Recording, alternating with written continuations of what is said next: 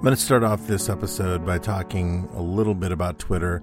Now, I've been on it ever since I think two thousand nine, somewhere around there. So a good ten years plus. And it dawns on me that as much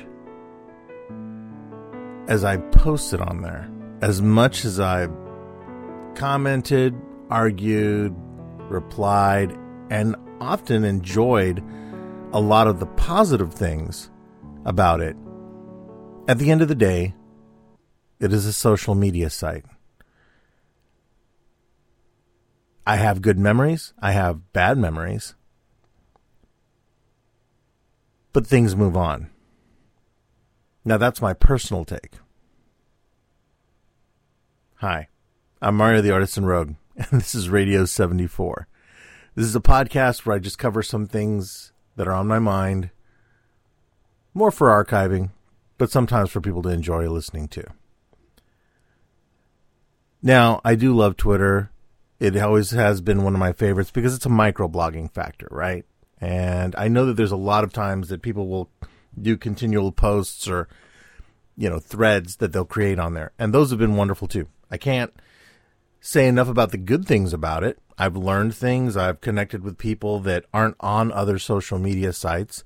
I've had an opportunity to experience news breaking across the world.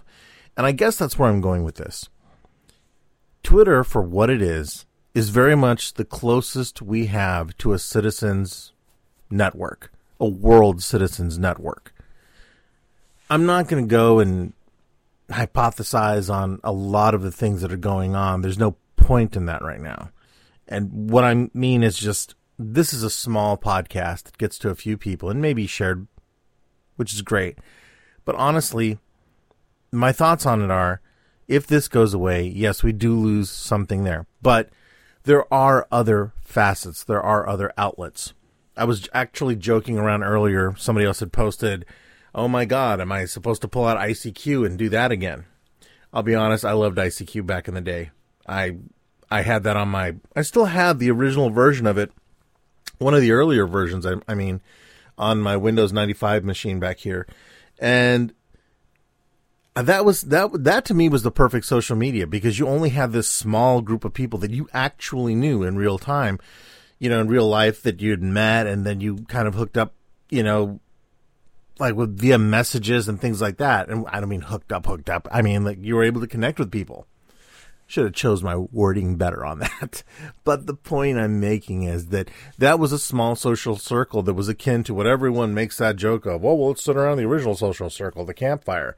Well, I C Q was like that. It It's one of those elements, one of those early applications that I really liked that was indicative of the sudden expanse and growth of the internet. It was really before we were there was any sort of streaming or any massive things like Facebook messaging that w- was really around. It was coming. It was on its way. We were still in MySpace and Friendster and things like that. But with Twitter going down like it is, and especially with all this thing happening with Elon Musk, who, you know, love him or hate him, he is doing some things that are just mind-boggling. Some people are saying on one side that it's a thought-out plan that is being executed to wreck this platform so that that way world elites and rich people can, you know, run unmet, unmitigated again with whatever they want to do without worrying about local citizenry saying, hey, this company's taking advantage of us. And in lieu of the fact that there have been some places in China that have had work factories and living areas that have been abandoned by people that work for Apple and things, there's always a lot of that sort of stuff that we never really hear about in the West over here. Now, I don't. Now, I understand there's a whole conglomerate aspect about that owned by the media company Clear Channel and all of these different avenues from C B S, N B C to C N N. All these things are sort of under one umbrella to an extent. And I always thought that Twitter was the antithesis of that. It was very much something that, although it was in and of itself a corporate conglomerate that held a massive sway in trends, hashtagging, all of this other sort of things, it still felt like there was a bit of freedom there that may be lost eventually. Now, I don't believe for a second that Twitter is going to suddenly disappear overnight. That's not going to happen. The system was robust and well-built enough that we may end up seeing the reappearance of the failed whale and Twitter may go down occasionally again until it finally completely breaks, depending on what's happening now. Seems like there's been a mass exodus of employees that left. There's certainly been a lot of posts for that. If it turns out this has all been a falsehood, it's an amazing marketing campaign. It is an amazing thing to make people believe, hey, you know, Elon Musk is an idiot. I personally do believe he's an idiot, but that's my own thing. I do think that it's a mixture. I think he got in over his head. I think Twitter is going to last for a little while, maybe through the end of the year, maybe into the beginning of next year, and then who knows what's going to happen from there. But every single time I believe anyone's ever tried to really predict the future of this sort of thing, It, it really doesn't pan out like how we think it's going to go.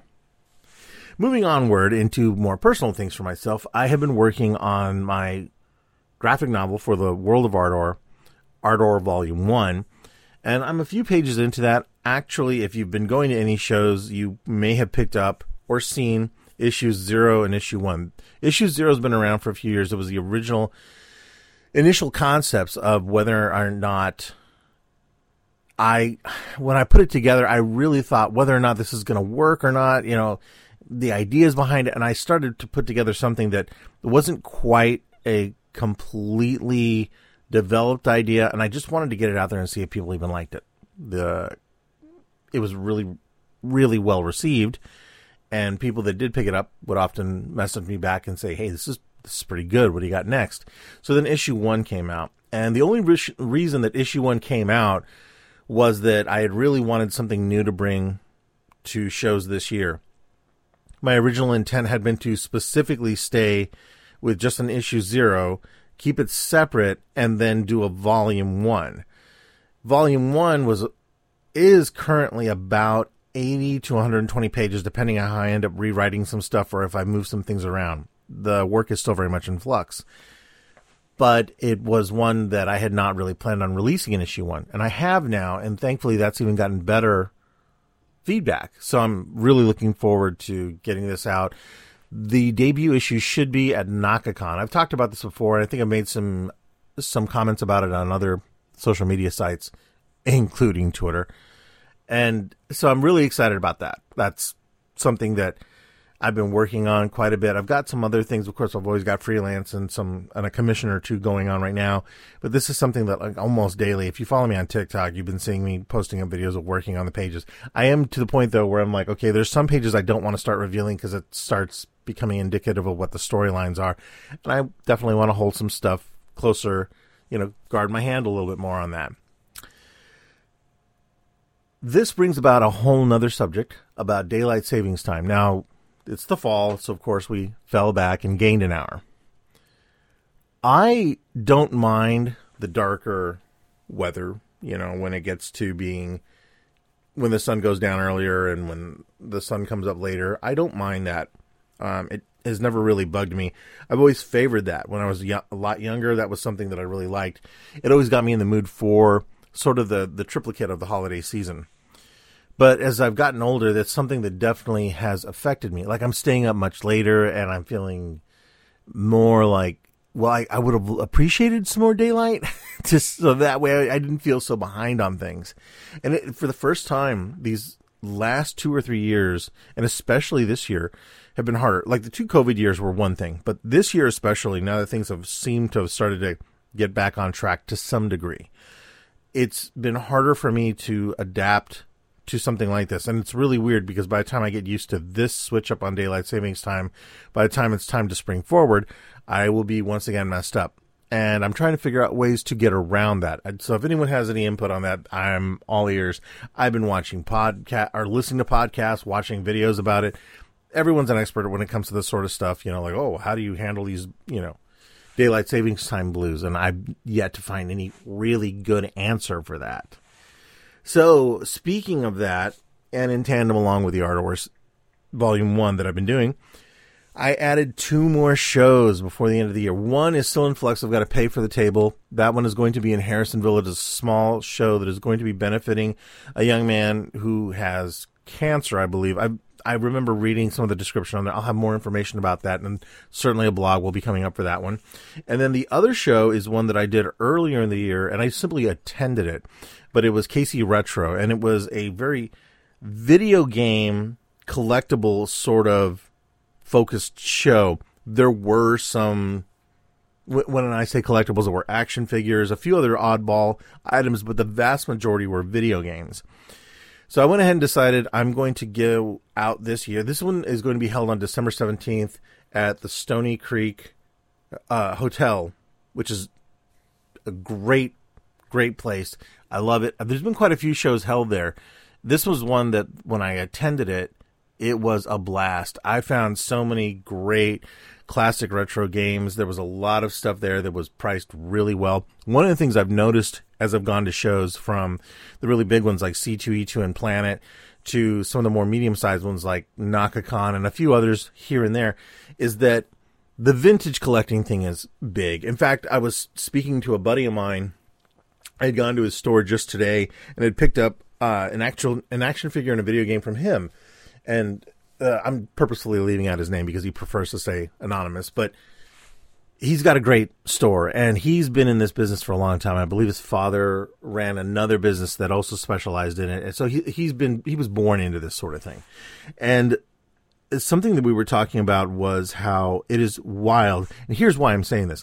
I had been looking to complete my GameCube, and it's sitting over here. It's actually, the setup in my studio is my GameCube is sitting over here on top of my computer next to the fan ports.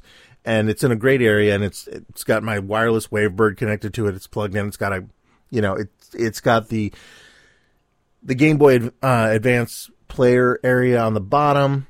It, the only part it's missing is the LAN connector, and I just wanted it just for completion. I don't even know if they're color coordinated or not. I I think they might be, or they might be all black. I don't remember that, but I remembered talking to them about it, and I remembered a point in time when those parts and pieces were like fifteen dollars, and I told him about it. He was like, oh my God, you know, it's crazy. The prices have gone up so much. And I was like, yeah, I've seen them priced pretty high. And he said, yeah. He's like, well, the last one that I did sell, I sold for about one hundred fifty dollars.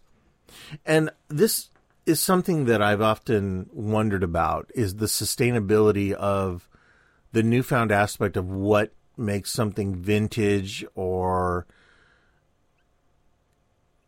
I don't even know if there's another word for it. Vintage just seems like a catch-all, right? And you, you can go to anything from your local thrift store to your pawn stores to to a, these collector expos and conventions, and you can find things that are like, it's vintage. Well, yeah, just because it was made in the eighties, I don't know. I mean, yeah, I guess by the very virtue that it was made in the eighties, you could call it vintage, but I collect a lot of things. I mean, from musical stuff to records, some...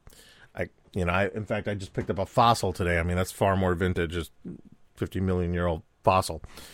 I, but the thing is, is that whenever I'm picking up this stuff, there is a certain dollar amount that I, you know, I can readily use or stick with, or, you know, work within, because to me, there's a value point on it. And once it grows past that, I, it's out of my price range. There are things I'll invest in, you know, that I have no problem with. There's certain art supplies, certain things. This computer I'm actually recording this podcast on was hand-built by my buddy Matt at B Squared Computers, and I bought the best components I could at that time, the best processor, best everything I could to make this thing work and be the dream machine I always wanted it to be, and it was within the budget I had. Now, that was an investment for me. You know, that was something that was more than what most action figures and things I would ever feel comfortable spending that kind of money on. But when I go to these shows, I've been going to them long enough, over the span of almost fifteen years now, that I've seen the steady rise in this. And we were talking about how influencers, well, hell, even me remarking on the cost of this LAN adapter. If the right person hears it, well, that's one more person or two more people, or then they tell some friends, and it goes on and on from there. This is a really weird subject. In fact, I had a moment right now of deja vu. Sorry about that. It was just kind of a random thought right there, but... Uh, I swear I've talked about this before.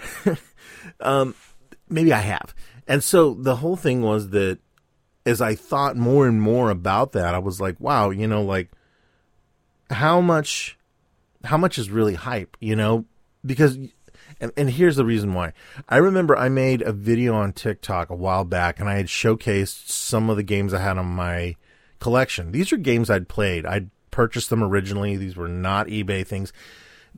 I've had them forever. And I'm talking about like Sega Saturn games like Panzer Dragoon and stuff like that.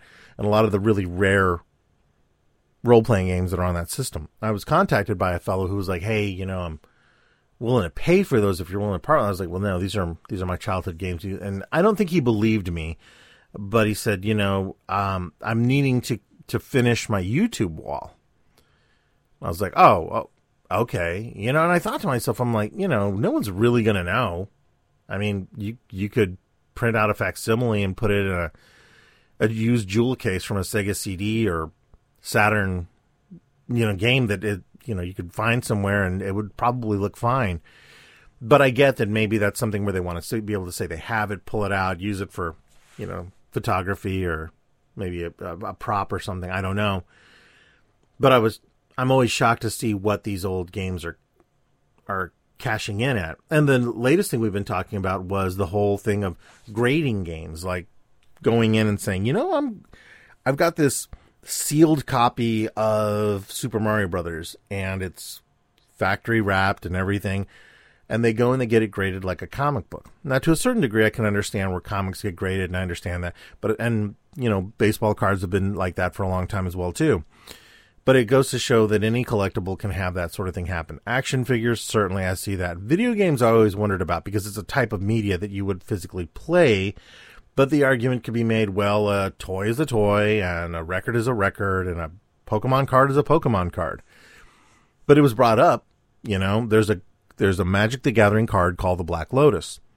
It is a zero casting, I think, tap for, I think, three mana of any color. Extremely overpowered. And I think you can play it as an instant. I'm kind of dating myself talking about Magic the Gathering, but it's it's an artifact, so I think you can play it at any point in time. There is no summoning cost. So I think it's a zero summoning cost, three tap for three mana of any color. I've never owned one. I have been in the presence of many of them. I have seen one accidentally get destroyed when it was caught in a box and folded over, and I think that man's spirit left his body when that happened. But, you know, at that point in time, it was early in the uh, lifespan of Magic the Gathering, and so cards were wild. They were crazy. Those were some of my favorite years. I played Magic the Gathering from beta release until about Ice Age or Legends. Somewhere in that zone, I started kind of petering out, and I still have all of my cards. I played primarily black and green, and I loved it. And one of the things I remember was that, you know, card prices started going up back then, but it was, you know, an expensive card back then would have been maybe, if it wasn't a Black Lotus, it would have been like maybe twenty, twenty-five bucks, something like that, especially when Legends came out. And you had these multicolored legends that were superpowered beings. A lot of them were worthless in gameplay or hard as hell to get out, but they were still incredibly formidable cards and rare. Things like the Black Lotus immediately began cycling around the fifty dollars range, and then like months later, we're in the couple of hundred dollar range. Now they're thousands of dollars. And it's been interesting watching the growth of that. And that acceleration in vintage things. There's a YouTube channel I watch called Retroblasting that has often talked about the viability of vintage. And I get that. Everything that we collect in certain circles, whether you're an action figure guy, comic book, whatever, these things were not meant to last the ages. We're not talking about stone tablets. We're not talking about frescoes painted on a temple wall hidden away from the sun. We're talking about things that were used, played with, stored, sun damaged, heat damaged, possibly run over by a stroller, whatever. I have items like that in my collection that survived from my childhood. I've bought others over the years that I'm like, oh, hey, here's a nice used action figure or a thing, and I like it, and I'm going to take it home, and maybe it's got the kid's name scrawled on it, or it's got some scuffs or whatever, but it's it's mine, or I got it for a deal. But even those things, I've seen now going to shows that, you know, this isn't anything against the vendors. I don't mean this in a bad way, but if I go to a show, I know that I couldn't be a vendor because I would want my stuff cleaned up. I'd want it fairly pristine to be able to sell to somebody and justify the price on why I'm selling it that way. And here's the thing. I went to a ton of shows this year. Just looking back through the photos I would take consistently of a lot of these vendor booths selling everything from, you know, classic video games to action figures to whatever. There's a lot of stuff out there. Between them and Etsy and eBay and every other sort of place you could buy it, vintage stocks, independent toy stores, personal collections going up at estate sales, there is far more of this stuff manufactured out there. And I can give you some numbers that kind of back this up as to why I think some of these prices are ridiculous. There was, if you follow it on Netflix, there's a show called The Toys That Made Us. And one of the people that had worked at Hasbro talked about, I think they made one hundred twenty-eight thousand Cobra Commander three and three quarter action figures.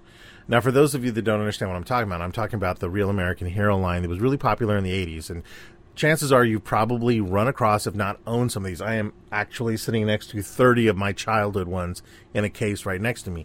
They were near and dear, and they are a favorite toy. They break, the rubber bands in them bust in the center, call the O-rings, all these things. Now, if one hundred twenty-eight thousand Cobra Commanders were made of this initial run, you know that more were made of other ones, and as the line got bigger, more and more were made. They could practically print money. A lot of toy companies could back then. But these very self-same toys that at one point in time may have been not much more than a couple bucks are now thirty-five dollars items.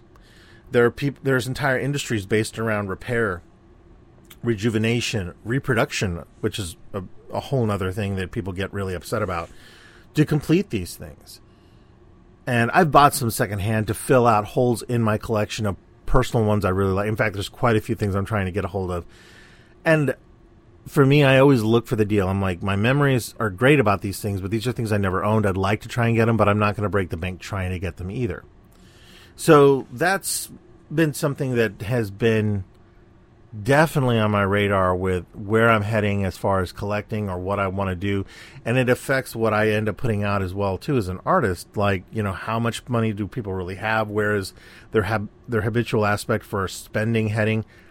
It's an open thing. And at some point in time, I'd really like to get people that are into these different things on here so that we can have some discussions about how this has been affecting them, both as a collector or as a casual, or, you know, do they even care? You know, or where they think this is heading, which I think would be a fascinating thing to go into.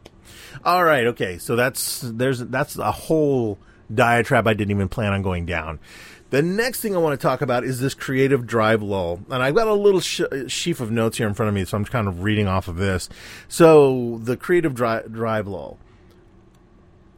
It's, it's the thing where, as as prolific as I seem to be on social media, I'm going to take a drink of water real quick. As prolific as I seem to be on on these different social media platforms or just any of this stuff, it's really interesting to me because when I talk to people, like, oh my God, you do so much. I, I, I don't ever feel like I do enough. But it's not even about the work-life balance. It's um, this is something where when I'm trying to draw and do things, it can become really difficult trying to stay focused because, you know, real life can come in the way of things. And whether it's family sort of circumstances or maybe just worrying about finances or like, oh, God, I added two more shows to the docket. I had already said I was done because this last show that I did, Air Cap, was supposed to be the, it was supposed to literally cap the end of the year for me and I was going to be okay. Well, it through no fault of the show, it did not get the, the attendance or the traffic that it was supposed to get. And it, it truly did not. The city really kind of failed them. These other two events that happened right outside of the venue, it, it was not great. But I didn't take it personally, and I'll certainly be back to do that show again as many times as I can. What I'm talking about is just trying to stay motivated at a point whenever, you know, if you're a working freelancer or even if you got a full-time job, when things seem like either hopeless or drawn out or tiresome, how do you keep going? And this has been an endless subject in a lot of the different podcast episodes I've done. I have yet to find an answer about it. I try, there's this thing that, that I've spoken to my therapist about often. It's self-masking. And really, a lot of people, whenever you're depressed or you're feeling down, you'll mask, which means you'll go out, you hang around people, and you'll put on an act. If not an act, you'll certainly put forward your best foot. I know I've quoted Robin Williams on this before where he talked about how he always tried his best to make people laugh because, and I'm paraphrasing here, because he didn't want people to feel like he did when he was depressed and had darker moments in his life. And I feel similar. If I'm carrying a lot of baggage, I don't really want to put that on anyone. And unfortunately, that's not always possible. It can become something that is so overwhelming that you just it, it gets to you, and then it affects your work output, but it also ends up invading your life. In this circumstance, and in fact, talking about the Ardor book, I've been working on a sequence between two sisters. And this is no secret. I'm fairly open about most things, but I can say that whenever I have problems in my own family, that that was enough to affect me when I'm trying to, you know, imbue a storyline and play it out with characters that are feeling circumstantially very different than I currently feel. Well, how does one do that? And it's almost a study in method acting where I have to really take myself out of that. I have to listen to upbeat music. I have to maybe do some things that I enjoy. In fact, right here at my desk, and I've talked about this before in some videos. In fact, I'm going to do a whole other series on this on my YouTube channel. There's a bunch of little doodads and things. In fact, you know, never mind my my GameCube sitting over here, ready to play games at my whim, which is wonderful.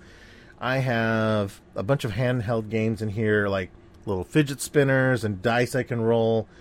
All of these things. I've got uh, memory games, you know, just stuff that I love buying. I love things like that. I love it. I love it. I love it.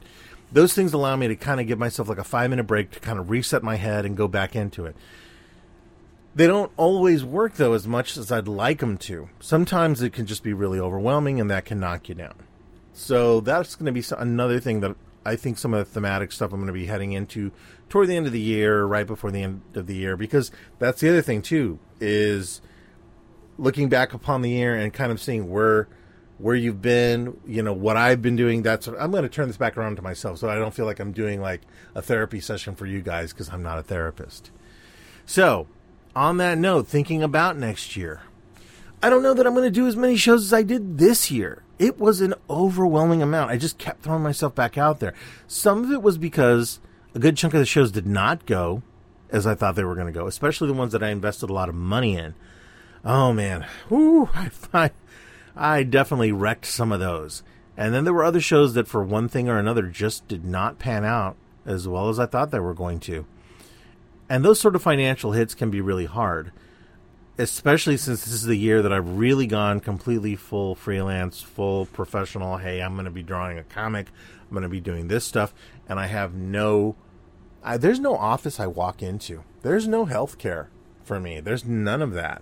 This is completely on my own, trying the best I can. And that is a daunting factor to deal with, trying to grow the business and do that sort of thing. And I understand, you know, this is a choice that I made, and I'm fine with that. But it doesn't mean that I don't have some doubts or some fears about it. It just means it is what it is. And I'm trying to find the easiest way to cope with it, which in and of itself can be a huge challenge. Anyway, those were the things that were on my mind. So, to kind of recap, not sure what's happening with Twitter. I am working on my Ardor Volume one, and I'm hoping you guys are really going to enjoy it. There will be more and more updates of those. You can file, follow me on both Instagram and on TikTok, and, of course, still on Twitter while it's up. And you can see the different shots that I'm taking of the artwork I'm working on there. There'll be some other stuff coming up on there as well, too, since I don't want to give too much of the story away. And then what else? We talked about the whole daylight savings time thing. That is still something that I, I've got to find a way to work with that, because for the rest of my life, it's going to be a reality unless they just totally can the concept, which I don't think is going to happen. And then the whole thing about adding two or more shows, I am excited in one regard, really. I get a chance to go and hang around just like-minded people, other artists, other vendors. I might get a chance to pick up some other grail items that I've been looking for, some things that are really exciting. I have found some wonderful things. In fact, and I'll tell you guys this real quick, if you're in, into toy or video game collecting, I have picked up a few items that were very, very cool. One of them was actually, I found this at a thrift store today. This was the Super Scope six from the Super Nintendo. It's one of the shooting games, if not the shooting game, that I believe, it wasn't the Menacer. I don't remember the the light cannon gun thing that they used. And then I also ended up finding a Jen Erso figure. She was the main character in Rogue One, which, by the way, oh my God, Ardor, have I been loving that show. I... love Rogue One, and I am very much one of those people that I did not really enjoy episodes um, what, seven, eight, and nine. I tried, but it just didn't work for me. But Rogue One the Battle of Scarif, all that sort of thing. Amazing. It felt like it was an extension, and rightfully so. It, it seamlessly, for the most part, fit in and led right into A New Hope, and I was really happy for that. And Ardor has turned out to be a wonderful experience so far. I'm just a couple of episodes in, and I've really, really been enjoying it. It's just been wonderful. And it's one of those that I can definitely tell from a cinematographic and from a writing standpoint how different things have gotten and how they are with this series compared to even Boba Fett or Kenobi or any of these other ones. And I don't mean to slam on those. It was just that I was expecting a certain thing, almost like taking a movie aspect and really expanding it out much bigger. And we, fi- I think we finally got that. So I, I'm not a naysayer on a lot of this stuff. It's just if there's certain things I don't like, I, I just don't like them and I don't watch them, but I don't really have time to talk bad about them. And then with the creative drive lull, I don't know how that's going to go, but I'm going to keep going because I still have these two shows and I've got a bunch of artwork I've got to get done. The deadline is really NakaCon next year for Volume one, and I plan on making this book something really special. I do have some commissions, too, that I've just absolutely got to get knocked out, some for Christmas and things, and it can be a little overwhelming. Unfortunately, it's pushed back me going live on Twitch and dedicating myself to creating other new artworks that I really desperately needed to get done. But who knows, maybe I can have an upswing there and get some more things finished up. And as far as thinking of next year, I am still very much with the intent that I'm hoping to be able to get together with other people that are willing to come onto the podcast and just talk about random things. I'll have a basically a lineup of subjects like this, and then we'll kind of cover them and go over them. Maybe it'll be multi-episodic. I'm not really sure how it's going to go. I love that this has been sort of an experimental archive for myself. Some of my early episodes are super cringe. They're just really hard to listen to, and they're really weird and oddball. But at the exact same time, this has been an open book concept project for myself to be able to listen to, go back to, and enjoy. And ultimately, all of this is playing into, and I can finally talk about this because this is another book that I'm working on. I had actually started a whole nother account called eighties Days Gone By, and it's a little like side branding that I'd been doing separate from the Artisan Rogue. It was to focus on my years growing up, how pop culture had influenced me, and more so just the things I went through in life, from Boy Scouts to my favorite memories in grade school, to being raised by corporate-mediated eighties pop culture aspects, but also other avenues in there and how they all kind of interplay. I've been spending hours going through old family photos and pictures, trying to find like things from Christmas or birthdays, or like I used to take photography of my toys, of my room. This has been like just crazy getting into that. But one of the hopes I have is to publish a small series of micro books that are just kind of dealing with the decade that I went through through the eighties, starting kind of in the early seventies and into the nineties, just an overall reach of that. And most of it is sort of from a therapy standpoint. If it works, it'll be great. If it doesn't, it's going to be even more cringe and more embarrassing, but I really, this is something I want to do. Thanks for listening, guys. I am Mario the Artisan Rogue, and this is Radio seventy-four. And for now, you can find me on every single type of social media out there, including I C Q. I'm not even joking about that one. That's, that you really could sign up and find me on there as the Artisan Rogue. But for now, you can find me on Twitter, Instagram, TikTok, and YouTube. And there is new content coming for YouTube. I've been working on some other long-format videos and finally getting back into some of the older videos I had that I just never got a chance to publish. I've been able to re-edit and re-put together someone, you know, somewhat of a better feel for these things. And then the plan is to release them in January. So with that, I'm going to let you go. Hope you enjoyed this podcast, and I will catch you in the next episode.